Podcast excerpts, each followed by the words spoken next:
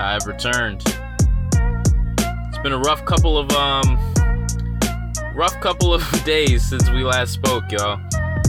Obviously, we had the episode with Trayvon. Shout out with Trayvon again. Hell of an episode. But since then, I've actually relocated. I moved from my parents' house in Memphis, Tennessee. The semester at USC started, so I ended up relocating, moving out here to Los Angeles. I'm about five minutes from campus. Um, really stressful. Y'all know how it goes when you move. I've never really taken on that task, right? I've moved a lot before. I've actually moved more than the average person, right? Moved from New Jersey to Memphis to Georgia, California. I've moved around, but I've always been a kid, right? So that's my parents handling the majority of the burdens this is the first time I've actually moved into a place having to worry about things like a security deposit, making sure all the bills are correct. And my sister was here to help me the entire time, which was, I don't know how I would have gotten this stuff done if she wasn't here, but it was still extremely stressful. We didn't have electricity. we just didn't have electricity because I won't give out my address because I know some of y'all out there will pull up on me because I said something wrong about your favorite team or whatever. But you have the street name, and then it's called place, right? It's da da da da place. When we told the electric company where to uh, route the electricity to, we told them place, but for whatever reason, they inputted it as street. So we said we live at do do do do do place, and they on their end said, okay, we got to route the stuff to do do do do do street. Does that make sense? So for the first three days, no way to charge my phone, no way to take a hot shower, no refrigerated goods, all of the things that you just kind of take for granted because electricity is like a, a a regular thing in life, right? All those things that we take for granted, we don't have for for three days, thirty six hours, man. Thirty six hours is not three days. Ooh, I'm bad at math. Seventy two hours. None of that extremely frustrating. But enough about that. You guys don't want to hear about my moving endeavors. You guys want to hear what Reagan has to say about what's going on in the sports world. So let's get into it. This week's episode is going to be a fantasy football special episode per request by Jared Weinstein. Shout out to Jared for that. Apparently, I want to know what I uh, what I think about fantasy football. I don't think I'm some expert, right? I'm not one of these dudes that grinds out fantasy football seasons, does all the numbers checks, checks all the trends and all that. I'm not one of those dudes, but most leagues I join, I tend to be pretty good. So when we talk about the advice that I have to give in terms of fantasy football, the biggest thing I have to say, right? You're going to get out what you put in. You're going to get out what you put in. And what I mean by that is there are a lot of people who will join a league do the draft, do all the studying that they need to. They'll come with the big board, all that stuff for the draft. Be really into it, really checking the waiver wires for weeks one through three. And then something comes up. You know, life happens. And now they're not as into it. And come week 17, that playoffs, their team's not even in it, right? Because they, they just got busy with other stuff. And that's fine as my uh, hoop and holler mate Julio Martinez likes to say, that's fine. But if you want to win a fantasy league, the key is being invested in it from start to finish. Because those weeks right after people stop caring about it, that's where you win. In my experience, at least. Because when people stop caring, that waiver wire gets a whole lot more open, man. A whole lot more open start picking up dudes who are having late season uh, resurgences. You know what I'm saying? That's how you win, in my experience, because the people who stop caring early, their teams don't end up all that well. And obviously, you want to have a good draft. That's going to be a solid foundation for the future of your team. And I'll get into all that. But take if you take nothing else away from this episode, understand that it's not just about the draft it's not just about the waiver wire for the first three weeks. This is a marathon. It's an endurance race. It's not a sprint. Because you've come out of the gates hot. And then you stop caring, right? Tell y'all a story. I used to run track. We all know this. And when uh when I first ran my first 400, right? I'd never run the 400 meters before. I'd barely tracked or I'd barely practiced up to that point at all, so I didn't know what my endurance looked like. Mind you, I'm about nine years old at this point in time, so I just know I have to go out there and run. That's the only thing I know is like, okay, there's a race, there's other people that I'm racing against. I want to win. Let me go out there and run. It's a 400 race. I didn't know how much endurance it took to actually run the thing. Right at that age, they kind of tell you get out for 100 meters maybe you know stride it out for another 200 meters and then close the last 100 with as much as you, as you got left in you. I didn't know that. No one told me this. So what does reagan do? Reagan comes out of the blocks blazing speed right? Blazing speed. He's moving he's moving he's moving he's moving. And he hits that 100 meter mark where most guys are like okay now let me stride it out and save some energy to finish the race. Nope, that's not what little Reagan does. Reagan hits that 100 meter mark. And he's like, okay, I'm still, the race isn't over, so I'm still gonna sprint. He's moving, he's moving, he's moving, he's moving. Busting my ass, right? Hits the 200 meter mark. Everybody's still coasting, conserving their energy. What's Reagan doing? He's moving, he's moving, he's moving. Like I'm busting my ass. I'm hauling ass, yo. I am hauling ass for a good 250 to 300 meters. And then I'm like, wait, how long is this race? Because once I hit that 300 meter mark, boy, oh boy, oh boy, I died out. Luckily, I got second because I'd built up such a lead to that point. But when I tell you I died out at that 300 meter mark, like uh, it was a slow jog to the finish because of what? I didn't run the whole race. I thought out. I, I got out to sprint right, and I didn't finish the entire thing. I didn't strategize. I didn't save my energy. All of this is to say, it's not a sprint. This is an endurance race. Make sure that you're in it for the long haul if you want to be successful. But let's get into the draft, man. I know that's what you guys want to hear about. You guys want to hear what I think about the draft. So, you want to build a strong foundation. I, I can say all of this about, you know, it's an endurance race, but if you have a sucky draft, you're basically setting yourself up for failure because you're going to have too much ground to cover if you have a sucky draft. So that's primarily when you talk. That's ooh ooh ooh. Let me slow down. That's primarily what I'm going to be talking about today. Strategies to help you with your draft. Make sure that uh, you get you get your team right, set up for the future. So as with any draft, let's start with round one. Y'all, I cannot emphasize this enough. And I'm speaking, I'm going to assume my audience is into fantasy football, but not like an expert at fantasy football. Not somebody that intensely cares about fantasy football. That's what I'm going to make the assumption here. So some of you guys probably make this mistake. Do not, under any circumstances, ever, ever, ever, ever, ever, do not draft a quarterback in the first round. Do not draft a quarterback in the first round of a fantasy draft unless it's Patrick Mahomes or Lamar Jackson. Those are the only two you can have any sort of justification for to draft in the first round. And even then, I have my questions. I wouldn't do it. I just wouldn't, you know, burn you at the stake for drafting Patrick Mahomes or Lamar Jackson first round. Obviously, Patrick Mahomes is, you know, one of the most talented, not even one of the most, the most talented quarterbacks of all time. The, the Chiefs' offense is extremely dynamic. They're going to throw the ball a lot. Lamar Jackson is a guy that gets it done with his arm as well as his legs, so you're going to definitely be picking up those yardage points as well. But outside of those two people, do not let me catch y'all drafting Aaron Rodgers in the first round, Tom Brady in the first round, Russell Wilson in the first round, Deshaun Watson. And I, I don't want to see that. Because that first round matters so, so, so much.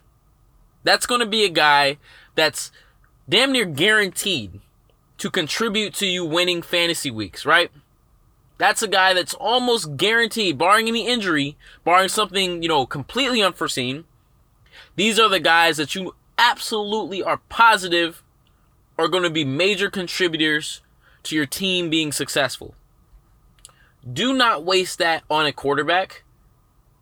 Yes, in a real football game on the field, between the numbers on the gridiron, a quarterback is the most important person. Get out of that mindset when you're playing fantasy. This is not real football. This is fantasy football. A quarterback is not the most important thing. Hell, it might not even be in the top three most important things. Your running backs, your wide receivers, your flex. You could even make an argument that your tight end might matter. The reason I say this is because quarterbacks generally garner their numbers, right? Quarterbacks are going to throw for 300 and, you know, so, you know, week to week, 300 to 400 yards, two to three touchdowns somewhere in there if it's a good one, right? You can get that level of production from most quarterbacks in the NFL, right? If you're you're in a say a 10 team league, right? You can find 10 quarterbacks who can do those sorts of things. Now when you have Patrick Mahomes, right? That's a guy that's pushing, you know, 400 to 500 a week maybe three to four touchdowns. That's why it might be worth drafting him in the first round. And Lamar Jackson, obviously, you have all the rushing adages to his game. But outside of those two, like I said, there are multiple quarterbacks that you can find in later rounds that can give you high level production. Excuse that, man. Do not disturb much. But y'all see what I'm saying? Don't get caught in that trap.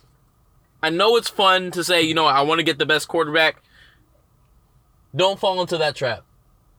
I, I'm sorry if y'all are hearing some background noise right now. Uh, I'm actually recording in my friend's car because our apartment, you know, I don't want to, you know, just for the sake of being a good roommate, I feel as though it's not fair to ask people in a common area to be quiet, right? Because that, that's everyone's area. So I'm not going to do that, but the walls are thin enough to where I'm not sure I'd be cool with recording in my room because that noise kind of bleeds upward and I'm still trying to get y'all the best product. So, shout out to Eddie for being nice enough to let me borrow his very nice Prius to record in. I digress. By my estimation, you guys, there are nine guys worthy of a first round pick. Nine guys worthy of a first round pick. And, you know, a lot of you guys are going to be playing in 10 team leagues, and I'll get into that. But here are the nine players that I think are first round worthy. Christian McCaffrey. We all know what he does, and mind you, this is not. I'm I'm saying this for a PPR league, but generally all of these guys are very good first round worthy picks in a non PPR league as well. Christian McCaffrey, we all know what he does. We know how exceptional he is. Saquon Barkley, we all know how exceptional he is. Zeke Elliott, consistent production. We know how exceptional he is. Dalvin Cook, right? That new Minnesota system that emphasizes the run. Dalvin Cook eats in that system.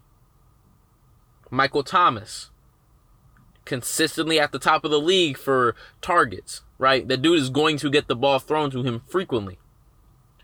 You got Derrick Henry.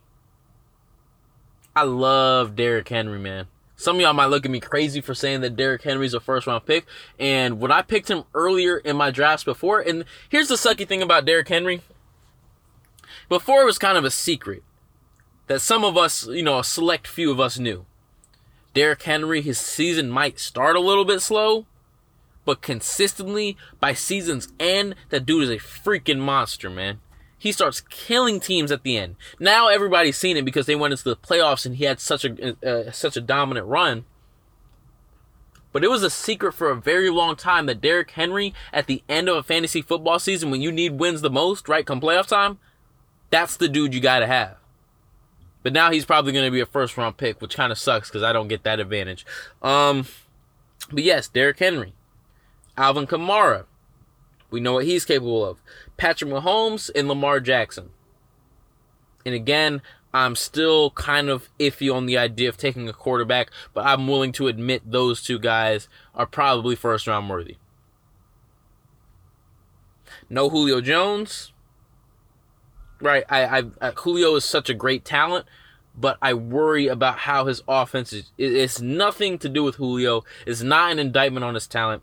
I worry how much Steve Sarkisian in that that offense, right? How much they're going to use him. Cuz some years they don't use him like they really need to. No Julio, no DeAndre Hopkins, no Josh Jacobs, no Joe Mixon. These are the 9 players that I think are first round worthy. That's it. Everyone else to me has some level of risk that I would not be willing to take for a first round prospect. Now, like I said, there's only nine of these people, right? Which begs the question. This is what y'all are wondering right now. Reagan, what do I do if I have the 10th pick in my draft and all of these guys are gone? And that's a dilemma that we all face at some point in our draft, at least most of us. You make your big board, right? I highly suggest that you guys make a big board. But you make your big board, people get taken off, people get drafted, and, and it's your pick, right? You're on the clock and you look at who's available and it's like, ugh, I don't like anyone. So you're either reaching for a guy or you end up with a guy that you don't really like. I want to introduce you guys, excuse me, to a strategy that I like to call NYOB. The NIAB strategy. It's trademarked. Don't don't you can't say NIAB strategy. That that's Reagan Griffin's.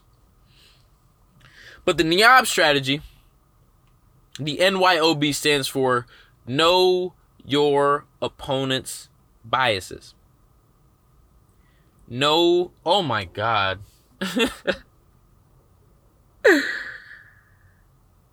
it's not NYOB. It's KYOB. Cause no starts with a K. Cool. So the Kiob strategy, the Kiob, the Kiob strategy means know your opponent's biases. And what I mean by that is that sometimes you are facing a situation where you don't like any of the guys that are available and you don't want to reach for another guy. That's when it's important to understand who you are in a league with and who wants what players, who has biases towards certain players. Do your research on that make sure you understand which people, which owners, right? I think they're changing the terminology around fantasy leagues now. I don't think they're calling them owners anymore, but whichever uh, team runners, I guess, who has an affinity for certain players. Find these things out because I'll tell you, it's a good tool to have in your back pocket when you need it. Because when you're faced with that situation where you don't want to draft anybody, in the range and you don't want to reach for anybody, you can go ahead and take somebody that you might not like, but you know someone else really, really likes. Give you an example. Say you're playing with a Colts fan, right? This guy's a die-hard Colts fan. He has the Peyton Manning jerseys all around, blue and white. He's sad that Andrew Luck retired. all that good stuff. Say you're playing with a Colts fan it's your pick. You're not really feeling anybody that's on the board, but you don't want to reach. But you see T.Y. Hilton's on the board. And you know this guy just loves T.Y. Hilton. Swears by T.Y. Hilton. Knows that that dude freaking he, he, deems him to be a top 10 receiver. He swears he's a top 10 receiver even though everyone knows that he isn't. He swears by T.Y. Hilton. Draft T.Y. Hilton and then trade him for more than you should probably get for him. Is that simple. And I know there's a level of risk there. That's why I'm saying you have to know your opponent's biases. Kayab. Because if you know that someone has a strong enough affinity for a certain player, you know that you're going to be able to get a trade off that ends up being in your favor. Right? If you're in a league with me, and I probably shouldn't say this, right? Because I'm sure that people that I'm going to be in leagues with are going to be listening to this, right? You all know how I feel about Carson Wentz. I draft Carson Wentz in every single one of my leagues. I make sure that I have Carson Wentz. If you're in a league with Reagan Griffin and you don't like any of the guys on the board, go get Carson Wentz. Because I promise you, I'm going to turn around and trade you more than I probably should for Carson Wentz just because I like him that much. Point blank, period. Know your opponent's biases. Rule of thumb, y'all, when you're making trades in a fantasy league, this is another tip. When you're making trades in a fantasy league, the only thing that matters, the only thing that matters is the value that a given player has to the person that you're trading them to. Let me say that again. Hopefully, it registers. The only thing that matters when you're making trades in a fantasy league is the value a given player has to the person that you're trading them to. Not the consensus value by the experts, right? Not the value that he has to you. The only thing that matters is what he's worth to the guy that's trading for him. And what I mean by that, right? T.Y. Hilton's nothing to you. You don't like T.Y. Hilton. You're, you don't think Philip Rivers can throw a ball that well anymore. Or you think that they're going to be a primarily, they got Marlon Mack and they got Jonathan Taylor, they're going to be a team that runs the ball first. Or you think that Michael uh, Pittman is going to usurp T.Y. Hilton as the number one receiver. Whatever the hell it is. Maybe you just don't like T.Y. Hilton, but you know Craig over here swears by T.Y. Hilton. His value, T.Y. Hilton's value to him is what matters because he'll give you more than he should for T.Y. Hilton. Simple. Maybe you think Carson Wentz is injury prone. Maybe you think that, you know, whatever the case may be, right, you don't trust Carson Wentz, but you know Reagan Griffin will swear by Carson Wentz. That's the only thing that matters. What is his value to the guy that you're trading him to? Remember that, y'all. I want to give you guys three sleepers and three busts that I think are going to be in, in, the draft this year.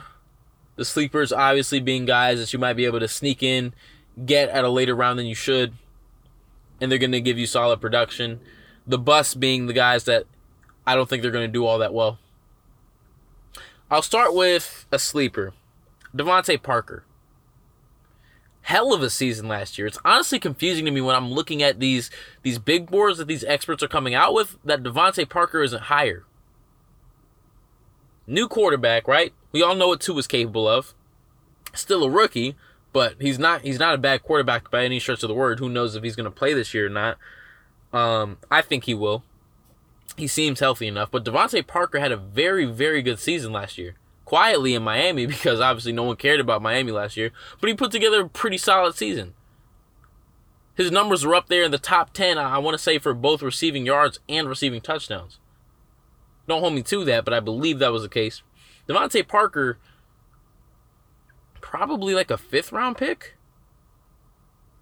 If he was being rated correctly, you might be able to steal him in like the, the ninth or tenth round, the way some of these drafts are going. Because people aren't grasping the fact again because he was in Miami that DeVante Parker has blossomed into a pretty good receiver. At least he was last year. Who knows if that was going to be a one year wonder? But I have confidence. I have confidence that the dude's going to be solid again this year. Another one, Jonathan Taylor. I just talked about him with the Colts. Obviously, you still have Marlon Mack, but as good as Marlon Mack is and was last year, Jonathan Taylor is different, man. Physically, different. And I don't think it takes all that long for the Colts to say, you know what, let's just give this dude the rock. Like I said, Philip Rivers on the older side, he's not throwing the ball like he used to. I don't like the kid they drafted um, to be his backup. His name's eluding me right now. He's out of Washington. Big kid, strong arm. That's all he has, though. Whatever the case, I don't like him as a quarterback. So I don't think they're gonna. They do have Brissett still, but Point being, they don't they're not that strong at the quarterback position. They are strong in the offensive line. They might have the best offensive line in the NFL.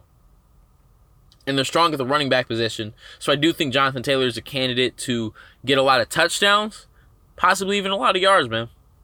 Possibly even a lot of yards. Because the thing is, you won't be able to load the box on the Colts, right? Because you have T.Y. and Michael Pittman. You can't load the box on those two dudes because they'll make you pay for it. So I do think Jonathan Taylor is another sleeper. Brandin Cooks is my final one. He's a guy that consistently, he always puts up solid numbers, but it never feels like he's that good. I don't know why. I can't quite place my finger on why that is because you look at his numbers, the dude's always been a very, very good receiver, whether he was in uh, New England, whether he was in Los Angeles, when he was in New Orleans. Now he's in Houston. He's always been pretty freaking good. Over a thousand yards, catching a decent amount of touchdowns. So now that he's really the only receiving threat that De- Deshaun Watson has, I expect for him to have another pretty good season. Granted, you do have Will Fuller, but we all know he's always injured. So the only guy that I really trust to catch the ball in that Houston team is uh, Brandin Cooks. So those are the sleepers. Let's move on to the bus. Thomas Brady, man. If you still think Tom Brady is just gonna have this insane year with the Gronk and, and Mike Evans and Chris Godwin, who are we kidding, man? The Brady that we saw last year is who Tom Brady is now. The dude is well past 40. Father Time never fails, man. Father Time has never taken an L. And he comes for everyone, and I believe he has come for Tom Brady. And I know part of the reason why he left is because he wants to go into a situation where he's allowed to air it out a little bit more. His arm, I mean, even when he was in his prime, his arm wasn't that strong. So what makes you think he's going to be able to air it out now? Come on, man. Tom Brady is going to have, at best, a slightly above average season next year. At best.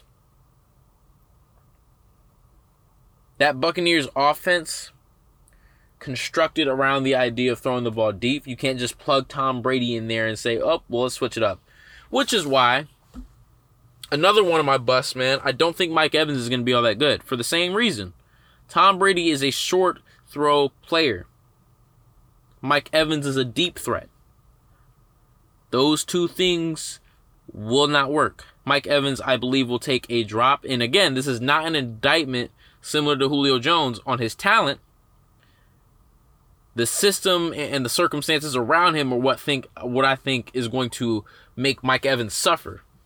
The fact that you have a guy like Tom Brady, who I'm not sure can throw a ball past 55 yards downfield, if that. I'm not sure that's going to, uh, that's not going to spell very well for Mike Evans, man. Those two things won't mesh. Finally, last bus, man, Todd Gurley. I hate to say it for Todd Gurley. I really, really, really hate to say that for Todd Gurley because I loved Todd Gurley. I still love Todd Gurley.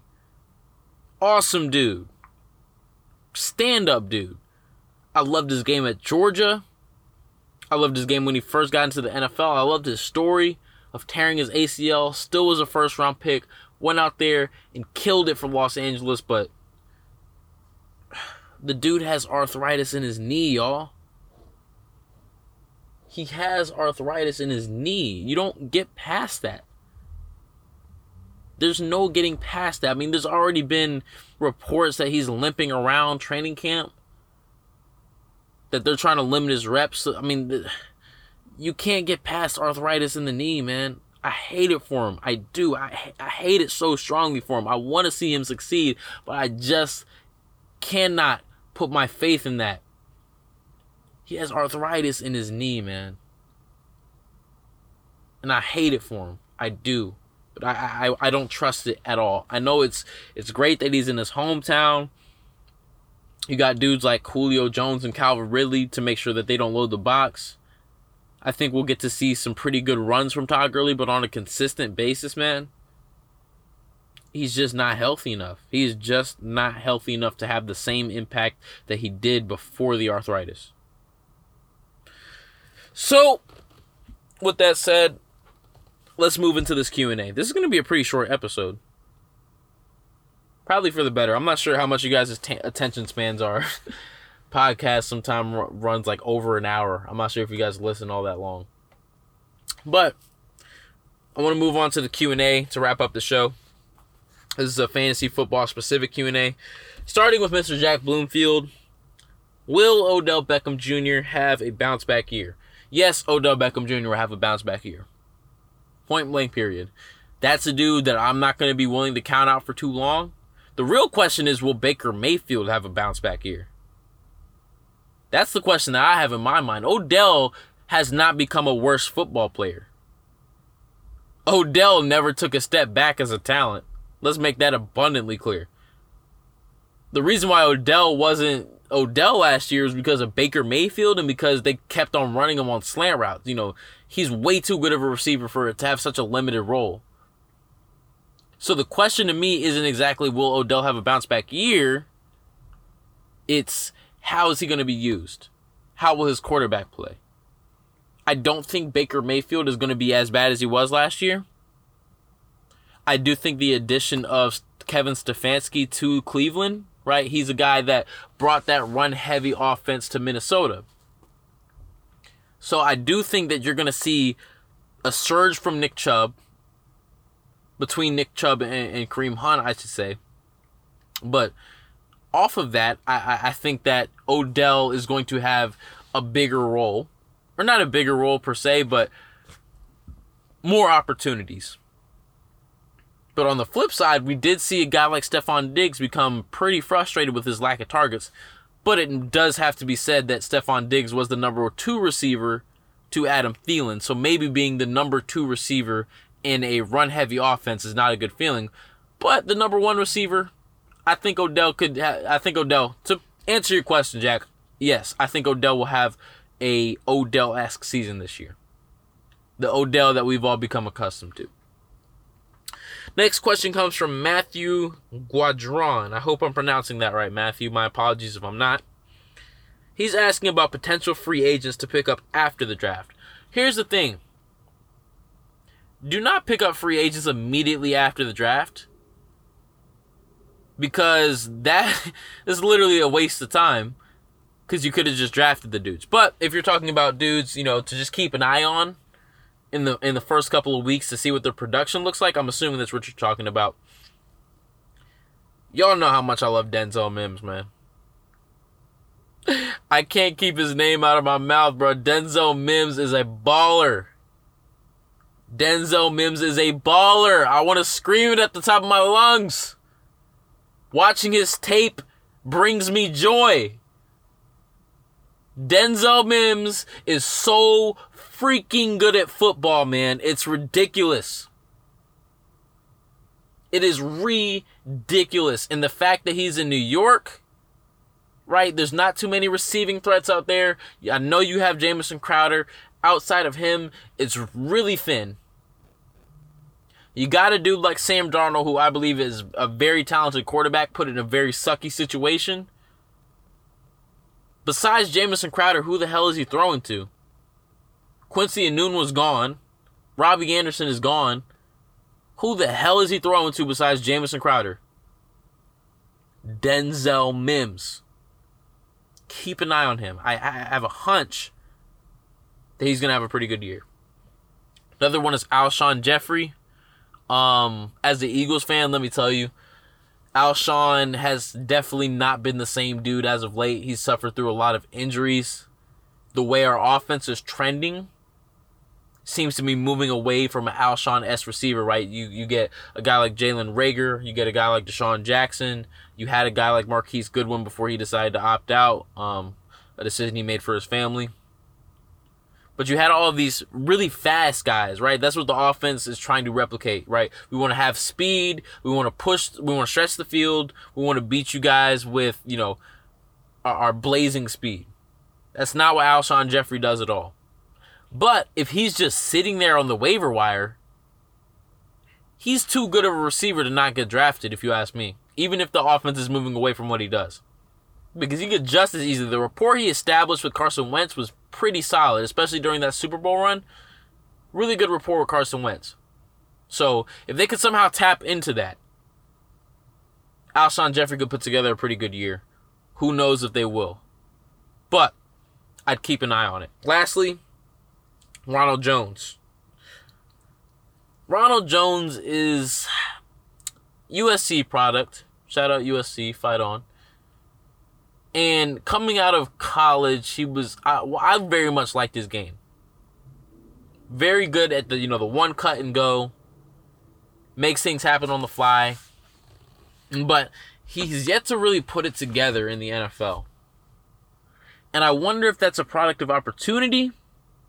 You had Peyton Barber down there taking some of his snaps, but I almost wonder, right, if Peyton, Peyton Barber's taking your snaps, is it a matter because, you know, they're trying to do it by committee? Did you not show enough in practice for them to feel confident in you? What's the deal going on there? But he has been talking a lot of noise about stepping his game up because now you have Tom Brady and Gronkowski. This offense is supposed to be good. He wants to be part of that. I still am a believer in Ronald Jones. If nothing else, by virtue of the fact that they're going to be trying to move the ball quickly, he's going to get touchdowns. Keep an eye on Ronald Jones.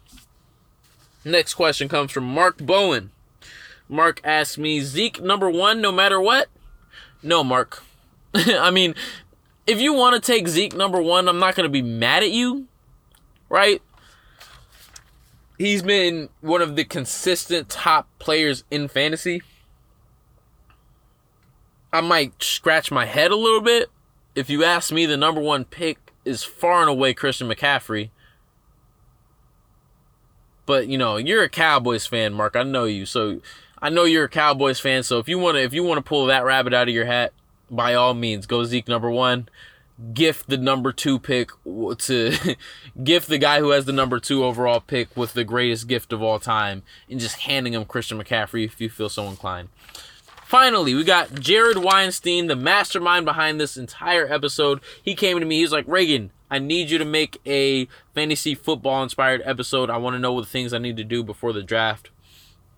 I want to make sure I have all my stuff set because Jared, he wants to go win his fantasy football league. So thank you, Jared, for the idea again. Jared asked me, should Miles Sanders be picked in an early round? Y'all know I'm an Eagles fan. I always bring this up. I love bringing up that I'm an Eagles fan. Ever since 2017, bro. Ah, those were the days. Anyways, should Miles Sanders be picked in an early round? Yeah, I would say so. He is. Uh, the Eagles historically try to do the running back by committee thing, but I'm just not sure how many people they can feasibly put on that committee at this point. Boston Scott was good last year he'll definitely get some snaps, but there's clearly a number one guy there, and that's Miles Sanders. And not only is Miles Sanders a darn good running back, he proved himself to be a hell of a pass catcher out of the backfield. One hell of a pass catcher. So if we're talking about total yards, he's going to have a really good season. So, would I go second round for Miles Sanders? I'm not sure if I would go second round, like I've seen some people project. I wouldn't be mad at you if you went second round. I definitely wouldn't go first round. But to me, the safest option would be to say, if he's there in the third round, take him. But if you have a hunch about him, maybe take him in the second round. But I definitely think he's an early round pick. Top three rounds, no doubt. Top three rounds, no doubt. So with that said, that'll do it for this episode of the Reagan Griffin Jr. Show.